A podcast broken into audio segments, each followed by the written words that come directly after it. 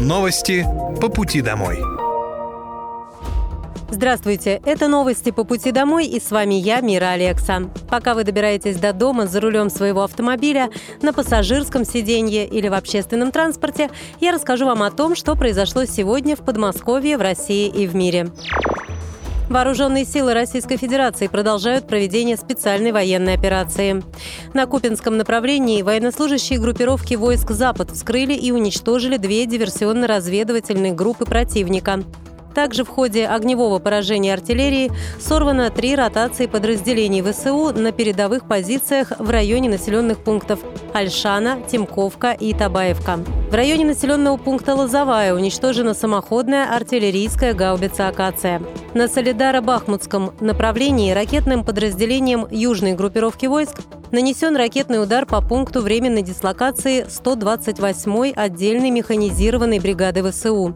В результате удара было уничтожено значительное количество живой силы противника и более 10 единиц военной техники, в том числе три реактивных системы залпового огня. Также в районе Авдеевки в зону поражения артиллеристов первого армейского корпуса попал пункт временной дислокации иностранных наемников. Силами подразделений специального назначения соединения Южного военного округа и артиллеристов 2-го армейского корпуса сорваны две попытки ротации личного состава батальонов ВСУ в Белогоровке и Спорном. Огнем установки реактивной системы залпового огня «Ураган» уничтожена бронемашина ВСУ «Динго» немецкого производства. Современную поликлинику в микрорайоне Ивановские дворики в Серпухове откроют на месяц раньше срока, уже в ноябре этого года. Об этом губернатор Московской области Андрей Воробьев заявил во время поездки в городской округ. В мае прошлого года он заложил первый камень новой поликлиники и теперь проверил ход строительства объекта. Сегодня Ивановские дворики – это самый многочисленный микрорайон в Серпухове. 28 тысяч человек, и он продолжает расти. Одним из первых запросов жителей стала доступность системы здравоохранения. Спасибо подрядчикам, они пока не подводят. Сейчас готовность поликлиники 25%. Планируем, что она будет сдана уже в ноябре, на месяц раньше срока. Это будет первая поликлиника в Серпухове в отдельном новом здании. К тому же она спроектирована по новому стандарту, отметил глава региона. Он пояснил, что строительство поликлиник в округе велось в начале и в середине 20 века по старым нормам.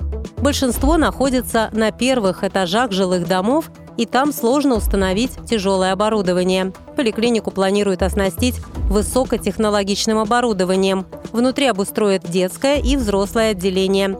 Появятся кабинеты реабилитации и восстановительного лечения, функциональной диагностики. Установят аппараты КТ и МРТ. На работу примут хирурга, травматолога, аллерголога, невролога, логопеда, уролога, гинеколога, офтальмолога и других ведущих специалистов. На прилегающей к новой поликлинике территории разместят детскую игровую площадку, зону отдыха и парковку.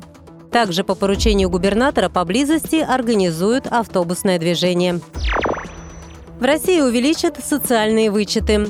Госдума во втором и сразу в третьем чтении единогласно приняла законопроект, согласно которому будет увеличен налоговый вычет по социальным расходам, в том числе на обучение и лечение.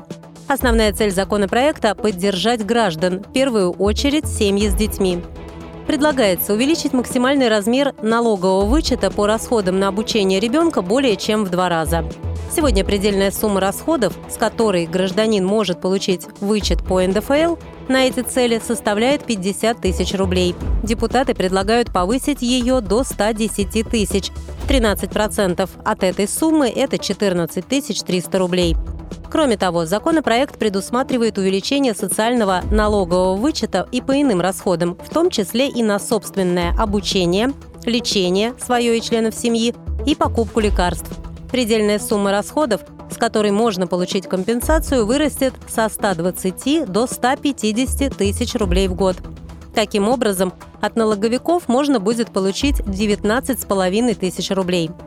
Увеличить налоговые вычеты для россиян предложил президент страны Владимир Путин во время послания Федеральному собранию в конце февраля 2023 года.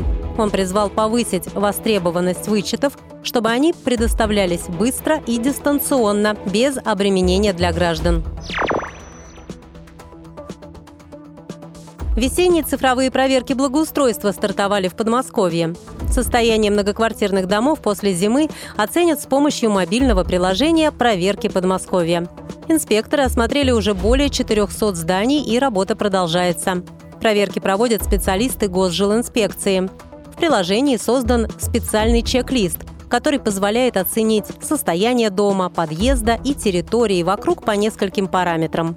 Инспекторы проверяют входные группы, покраску стен и состояние урн возле дома, входы в подвалы, наличие незаконных рисунков на фасаде и многое другое.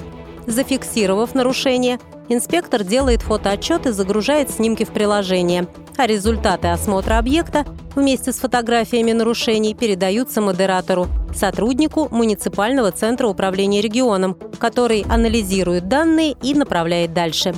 Приложение проверки Подмосковья запустили в 2017 году, чтобы ответственные исполнители могли оперативно исправлять недочеты благоустройства региона до появления обращений жителей.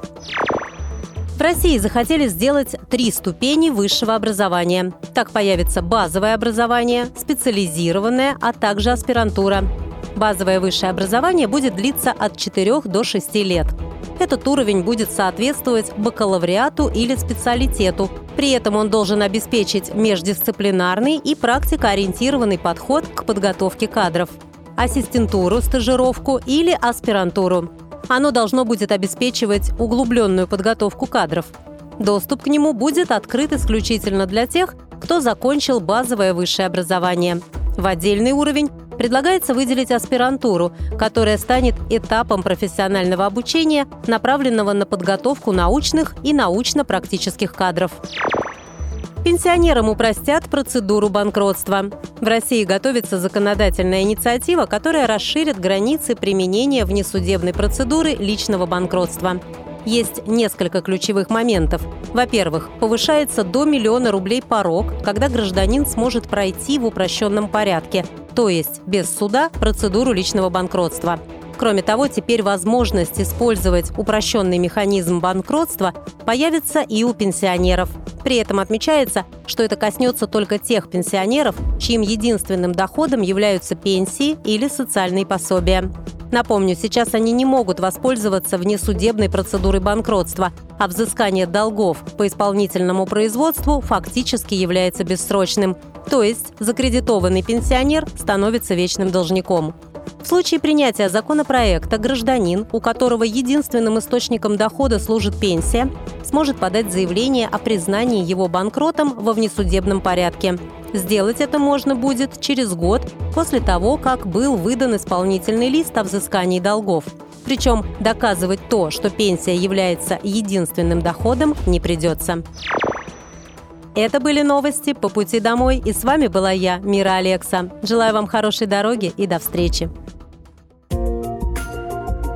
Новости по пути домой.